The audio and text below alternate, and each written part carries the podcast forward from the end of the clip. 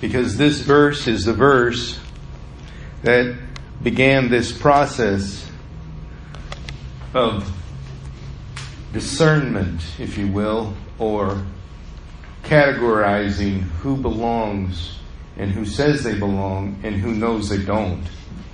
And in verse 46, he says, But why do you call me Lord, Lord, and not do the things which I say? Very compelling, captivating verse. And I share that with you because Jesus has an intent and a purpose and a vision for this church, for your life, and for the community around us.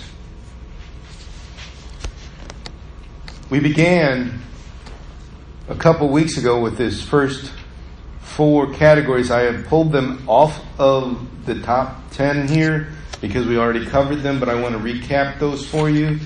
They were talking about a non-believer, a partial believer, and a true believer's view on the Bible, creation, Jesus, and time. For a non-believer, the Bible's just a book. For a partial believer, it's uh, something that's pretty good to read. You might learn about how to live a better life for God. For a true believer, the Bible is food. It's daily bread. If without it, we starve. For creation, a non believer says it's circumstantial. Science figured out its Big Bang, that nothing decided to be something and bang, it happened. For a partial believer, they say, well, maybe God did, but we're still waiting on some verdict and evidence from science, and we just can't really know, but uh, maybe God did. We think He did. He probably should, but the Bible said He did, so probably the Bible's right, but I just, it doesn't really relate to my life in any way, so I'm not going to make a convincing evidential decision. A true believer says this God was intentional when He did it, and God alone made it. All of creation. He did it with the help of His Son Jesus Christ, by the power of the Holy Spirit, it all came to be. That is what a true believer says. When they say about Jesus, a non believer said he's not relevant. He may be historical and proven fact that he lived and he died, maybe been resurrected, but he's not relevant for the world today, nor their life. A partial believer, I call them wannabes, think they are but not quite there, or they just do it for appearances. They know about Jesus, but they don't really know him. They know that he's the Son of God, they confess that, but they don't really let it infuse into their heart and into their very essence of their being. A true believer says Jesus is their best friend, that he is their Lord, and that what he says is ultimate in their life, and they love him. You see, non believers, like demons, believe in Jesus, and they tremble. It's not enough to believe. You have to live and love. Because no demon loves Jesus. They know what he's going to do to them. And we lastly ended up with time, and this was a very important part of the message. This message is posted if you ever decide to look on Facebook or turning180.com for the podcast. People who are non believers see time as living large for themselves. It's my life. I'm doing what I want. I can experience it to the full. It is what it is. That's all there is to it. For a, a wannabe believer, I dictate how I use my time. I spend some for God. I spend time in church, spend time with family. I decide what I do with my time.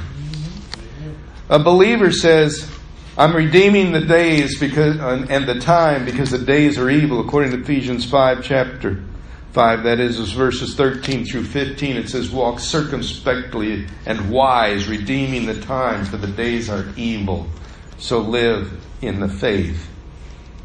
So, a true believer says that my time is no longer my time, it's God's time. I preached that two weeks ago. And within about 10 days, I started calling it my time again. And then this Friday, I said, there's got to be a way to stop doing that. And I found it. Would you like to know a very simple way to make sure that your time is God's time and no longer yours. Here's what I did I created a picture that I put on my phone because apparently my phone is connected to my hip most of the time. And every time I pick it up, I see these words Whose time is it? Whose time is it? Is it yours? Do you say, I got, I got no time? Or did you say, well, God didn't give me enough time? We all get the same amount, 24 hours a day, right? All of us. Our time and how we spend it is either our choice or God's. For a true believer, we no longer call it our time. I live on God's time now. Why? Because He bought me with a price, and according to Paul, the life I live is no longer my own. Say with yours, excuse me. so let's move forward. Because I believe where we're at today, you're going to find yourselves a little bit too far to the left, like most of us are. We want to look at a non believer's view on prayer. You think they even have one? even though science concludes that if prayer is offered to people in the hospital, their healing is quicker, a non believer says prayer is pointless. Who are you praying to anyway? Because that doesn't exist. It's just talking to yourself. However, did you know that hospitals encourage people to come in and pray for those patients because it does speed up healing time? And it does. It really does. Proven scientifically for those who are skeptical. Prayer changes things, but a non believer says it's pointless. What are they praying to? A partial believer looks at prayer this way I pray occasionally. It is, after all, scripturally based, and I should do it, and sometimes I have needs, or other people have needs, and so I'll pause and pray for them.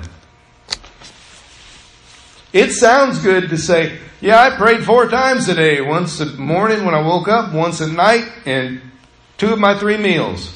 I prayed four times. That sounds like we're going, how many times you pray today? Bible says we should only pray one time. Did you know that? Once. Once a day. All day long. That's right. Mm-hmm. Pray without ceasing. Always, in all ways. Prayer. And people go, but how am I supposed to do my job? Do you understand prayer isn't just simply bowing your head, closing your eyes, and folding your uh, uh, hands together? It isn't how you have to pray. Nowhere in Scripture does say you must assume the still, completely silent, dead quiet, shut eye posture. As a matter of fact, if I prayed while driving a school bus like that, there'd be a lot more prayers offered after I totaled that bus with kids on it. Uh-huh. Not allowed to text or use a phone while I'm on the bus, but prayer is legal. As long as my eyes are open and I'm not losing focus on what I'm doing. But here's a simple prayer that you can pray throughout the day. Thank you. God, I love you. That's a prayer. It doesn't have to be for an answer. A prayer is conversation. You already got crap, I say crap, junk going on inside your head, but some of it is not good. I'm going to edit that out of the video, okay? But I, I say that because it is. It's junk. It's, you don't need it there. It's floating around your head and it's like this. This is a typical driver, or so I've heard. Well, that guy just cut me off. You know? They shouldn't have done that. Where'd they get their license? I don't know who taught them to drive, but I'm going to show them how to cut someone off because they didn't, you know, they cut me off. I'll show them. What if we prayed it differently and we're in a life of prayer and someone cuts off and go, that person just cut me off. I wonder if they're in a hurry. What if there's an emergency? What if they don't really see people well? I don't know what's going on. But God, help that person to drive better. Love them Help me to love them. And, and, and let me make sure that I give them plenty of room for grace. And so I don't hit them or anybody else. Different kind of response, isn't it? But we are in control of our thought life. Did you know you're in control of your thought life? That you think about what you choose to think about and you can choose it to be different at any given moment. If you say, but you don't understand when I'm angry, I see red and I can only think about one thing. That is not true. Your thoughts do not control you, you control your thoughts. If your thoughts control you, I'm worried. Why? Because it means you're not in control of your own mind and your brain. And that's a problem. But prayer is a part of your thought life. You can say it out loud. I'm going to tell you a true story. And to this day, I don't understand why I didn't check the bottom line of two companies that I had who bid on a move from where I was at to a new location. First company came in, looked around, said, We'll move you for $1,500. Next guy came in and he said, uh, Well, let's take a look at what you got. And I'd heard that the man was a Christian and that he sang in a gospel group. And uh, he came and walking around the house and he's under his breath going, Thank you, Lord, for this day. And he's just singing little soft hymns as he's walking around looking. And he gets done with the bid and says, It's going to be about $2,000. And I said, Okay. And I took the two figures to the people who were going to pay for the move, and they said, We want the lesser figure.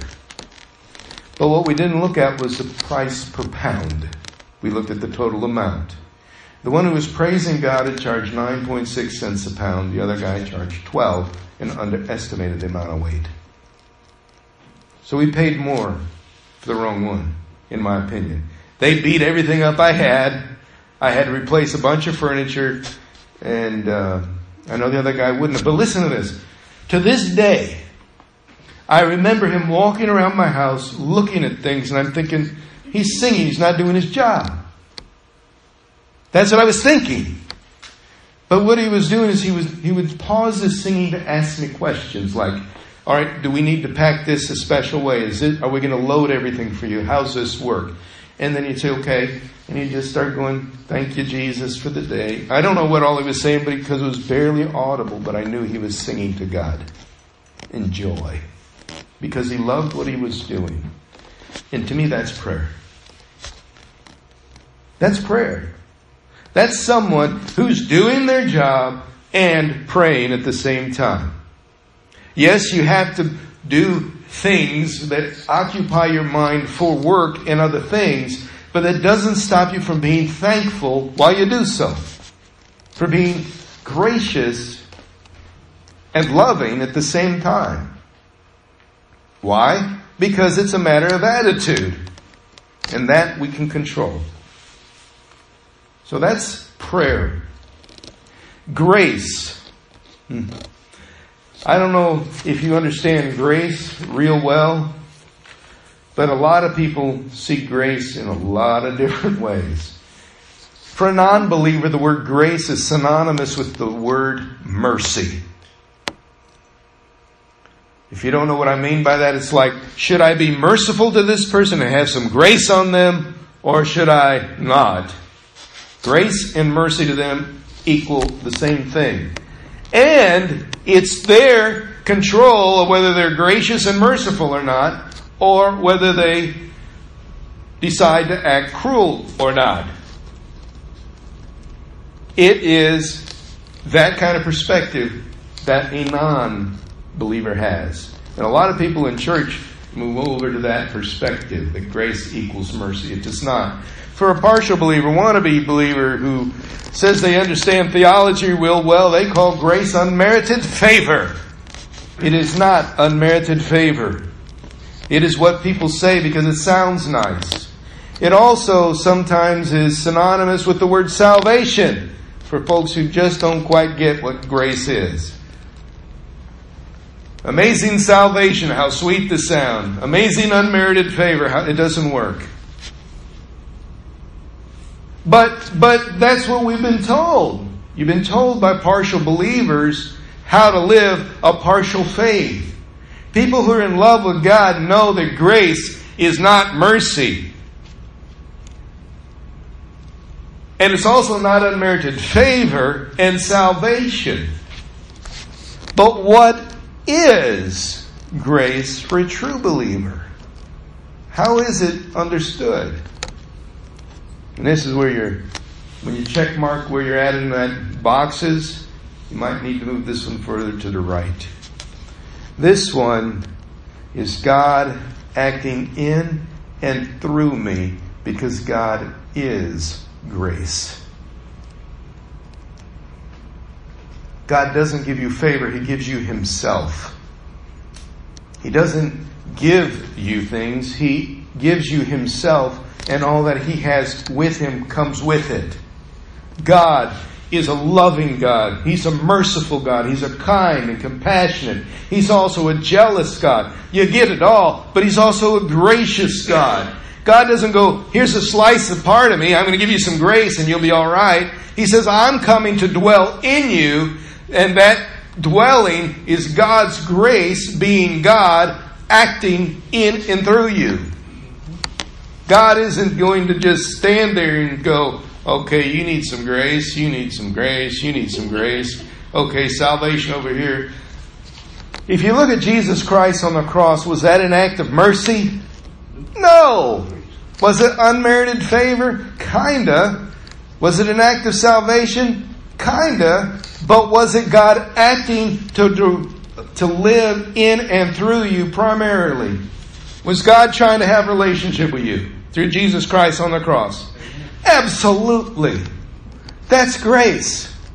It's God's action in and through you toward your heart to bring you into His kingdom so that you would be grace to the world. Just because you don't cut someone off in traffic who cut you off doesn't mean you are filled with grace. It might mean you were merciful. It might mean you gave them favor, but it was not grace. Grace living in and through you said, There's no question in my mind that I'm offering grace at all times because I embody it. Because if, and this is important, if you try to say God gives grace, it's unmerited favor, and all this, it means it can end. But as long as God is alive and well and present in you, it is there.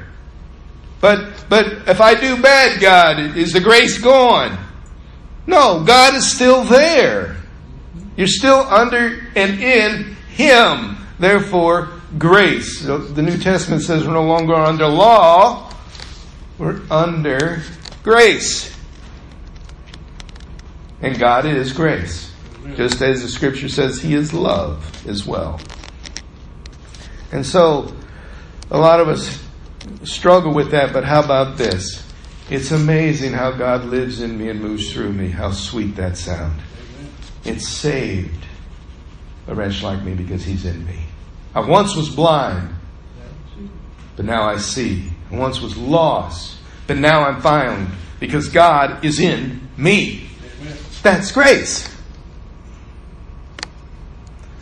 It's not something that God does partially.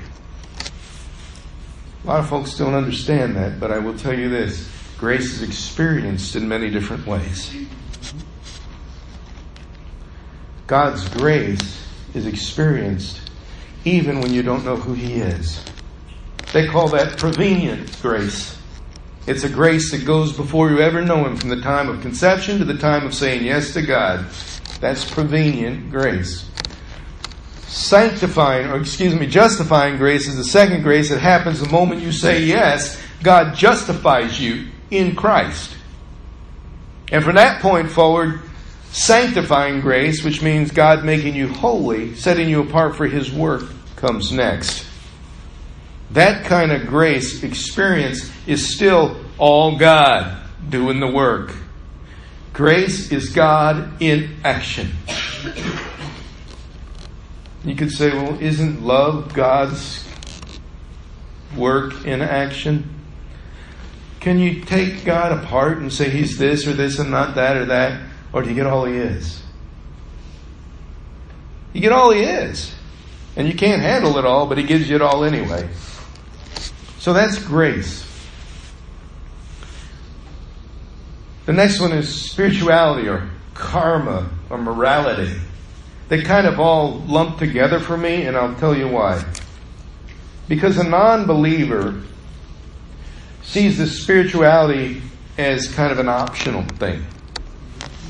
It's the physical, what they can see, what they can feel, what they can taste, touch, and hear. That is first. Everything is physically motivated by how they feel or how they want to feel.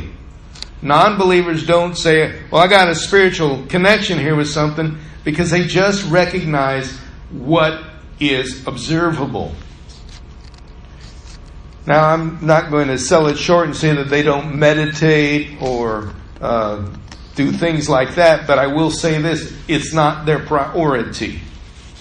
The priority is the physical body and all that it can experience in this world. And therefore, their morality is self established. They become a morality unto themselves. In other words, if it's good for me, I do it. If it's not good for me, I won't. If it's good for my family, I'm doing it. A lot of believers think like this my family, then the church. That's not the priority God puts. God says God first, others second, you third. But God actually does it like this He's 1st There's no second. There is no second. God is first. And so, a way uh, they look at karma, I put that in there because some folks kind of have a karma based faith. They say if you do good, good stuff will happen. You know, this stuff that's happening that's going on wrong in my life is because I did this thing wrong over here. It's payback. You hear that? Zig, zag, yin, yang. All this mess is talking about how a non believer understands how life works. If you do something bad over here, you get repaid bad over here because you did bad. If I do something good over here, then I'm, i need to be expecting something good over here. It's a, a balancing of the scales, if you will, that you suffer for what you did wrong, you get blessed for what you did right. No way is that scriptural. No way is it even close to grace or love or forgiveness.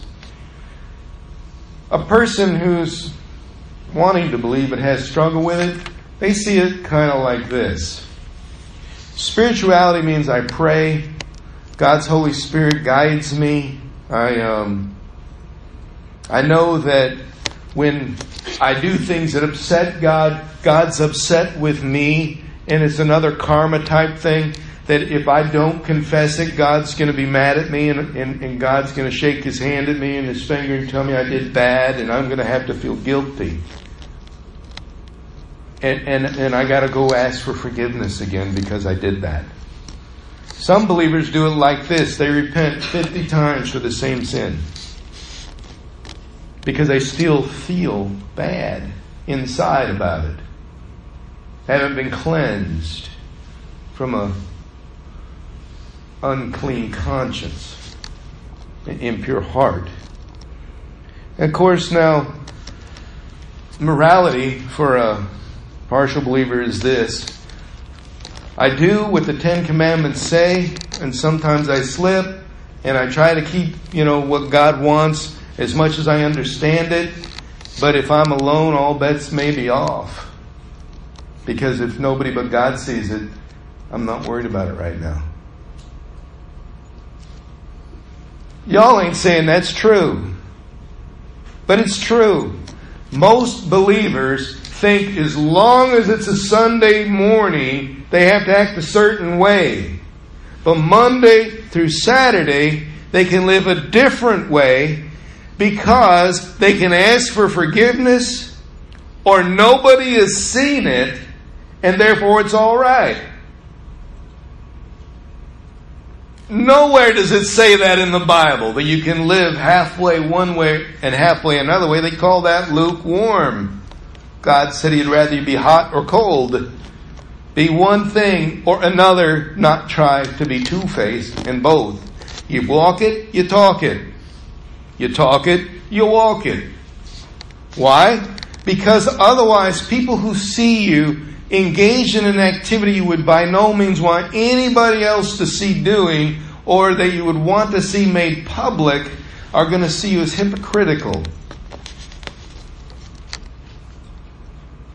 I give you a lot of names of televangelists that messed up that people used as reasons to discredit church and God.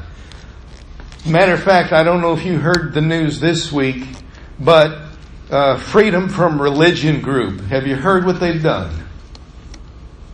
They've taken a full page ad out in the New York Times, I believe it was, and it says this The Catholic Church knew about all the problems with the priests doing all those horrible sexual acts to those kids and turned their head. Therefore, we conclude you need to become atheist. That's what it says. You need to become atheist because of the way some corrupt people live their life and hid it. And you know what? People are going to say, why did the church cover it up?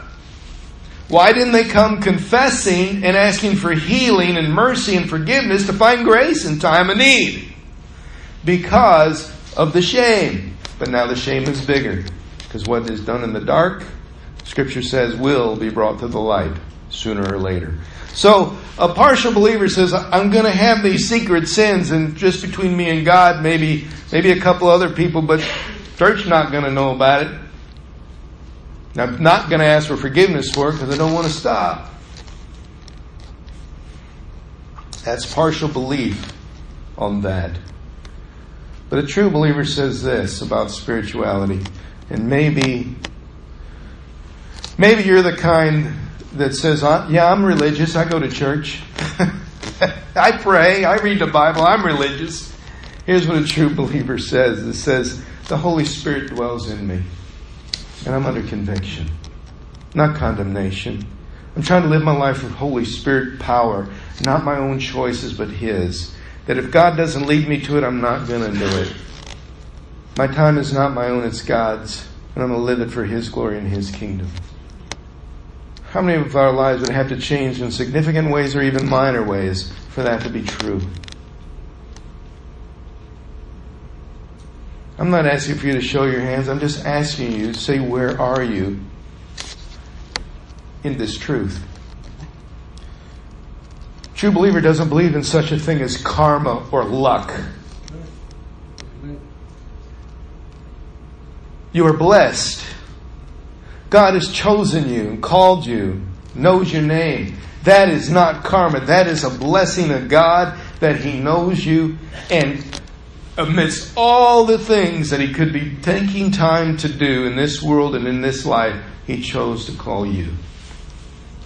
To love you personally to create you and refashion you, like Jeremiah saw with the potter's wheel.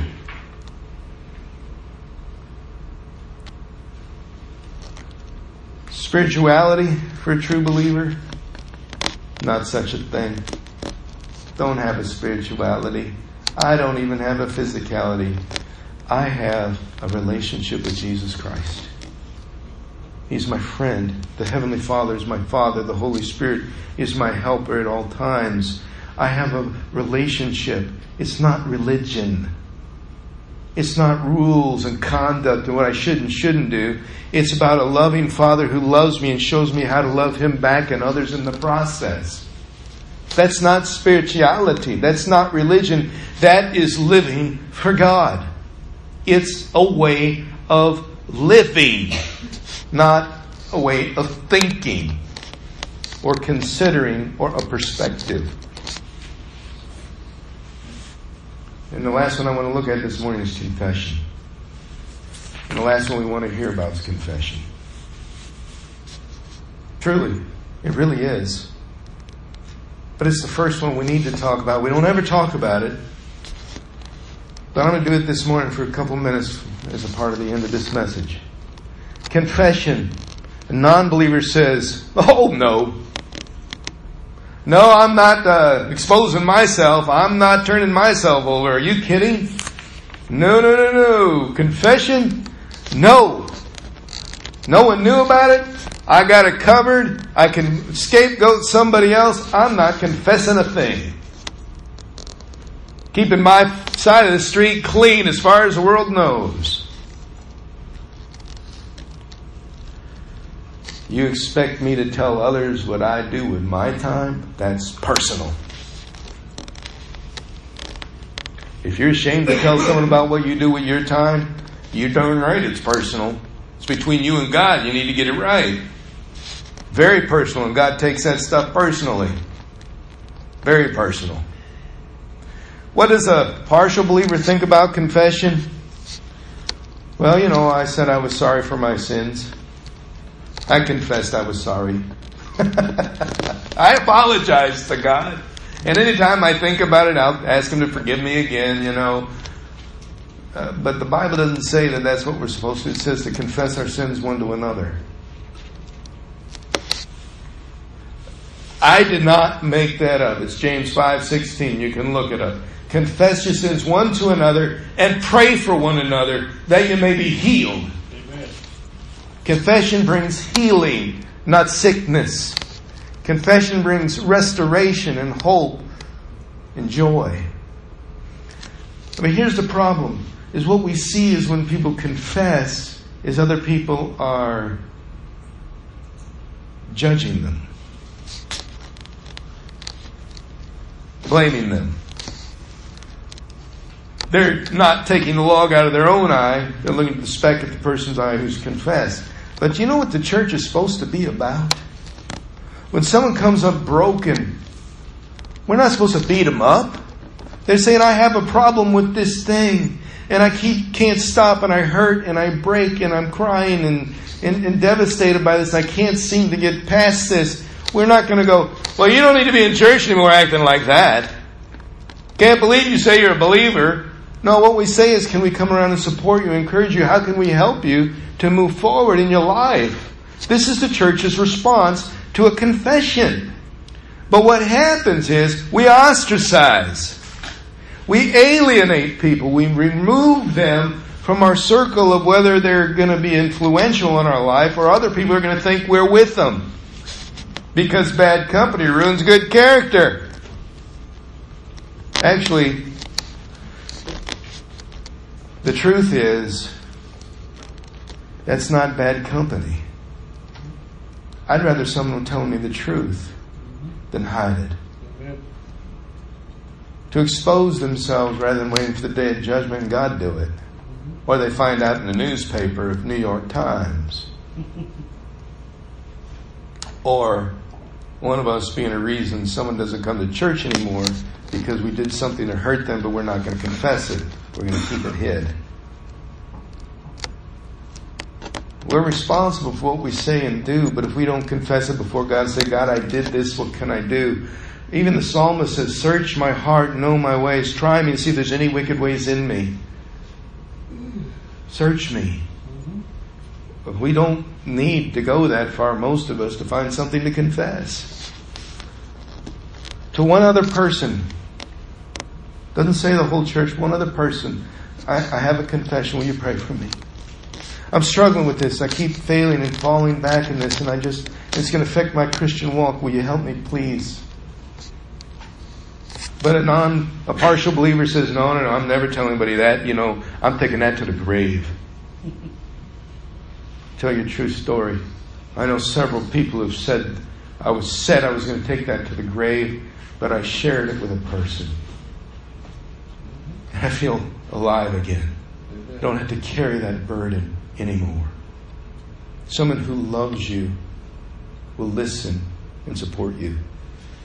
Then here's what a true believer says about confession Yes, please. Yes, please.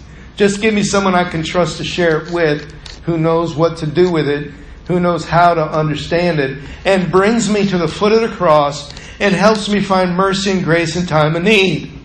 Confession says I have a need. As a church, we're not good at it. we look over at the Catholics and they go to weekly confession or however often they do that and we say, well, you know, that's, that's what they do, therefore we don't have to do that because we're different than that's just not us. That's them. They confess. We're not supposed to do that. I'll tell you the truth. I've been to Catholic confession. He asked me how long it had been since my last confession. I said, years. And he goes, ooh. he didn't ask me if I was a Catholic. He asked me how long it's been since I confessed. And he went, ooh, like, you must be hurting. Not, you're bad for not. You must be hurting because you haven't. And we do. We hurt spiritually inside in our hearts, in our walk with God, if we carry that junk around that we keep being unwilling to confess. We, as a church, last time I spoke, I asked to call us to repentance, to take the days of Yom Rosh Hashanah up to Yom Kippur, to do that. Because you struggle with sin or an area in your life does not make you bad. Do you understand? That's karma. Religion. It's not grace of God or a God of grace that sees things that way. You're not broken irreparably. You're not unforgivable. What Jeremiah tells us in chapter 11, I believe it, he says, All you have to do is desire to be clean, and I will do the rest. Did you ever read that verse before? It doesn't say that you have to be clean, it says all you have to do is desire it. And God will take care of the rest. You say, God, just, you do the work. I don't know how.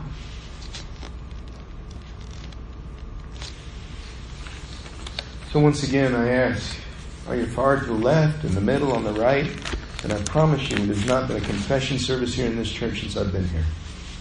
Not one. Been some stuff confessed, but it was about somebody else. not about ourselves. We don't tattle on others unless it's our gain. It makes us look better.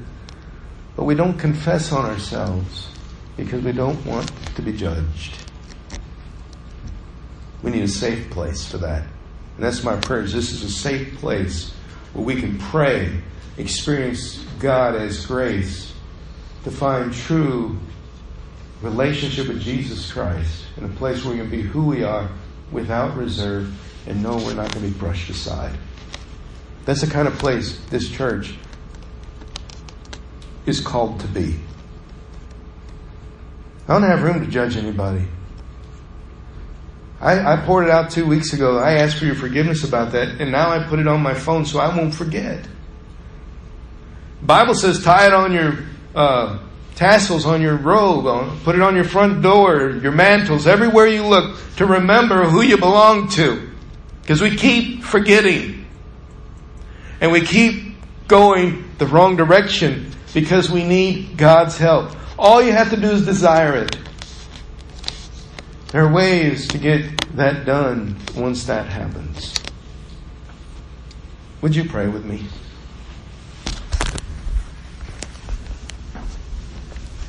Heavenly Father, I, uh, I know the days of which we think our country is going to get payback for all the wrong it's doing and disbelief and walking away from you, that that day of righteous judgment is going to happen real soon because we think that you are a God of karma, that the bad that this country is going to do is going to bring it to judgment very soon. But you're very clear. That judgment's withheld because of you, our God of grace, a God of love. And you want all to come to repentance, to salvation, to life in you. And Heavenly Father, it starts with each individual. And we are each one called to that repentance. So, Heavenly Father, may it be the cry of our hearts this morning that each person here would say, I desire to be clean. God, I desire it. I don't care what the world around me does or says or says about their busyness or their time. I desire it your way, not mine. Help me get there. Help me get there. Heavenly Father, I pray this in the name of Jesus Christ, that each one of us would pray that right now. Amen.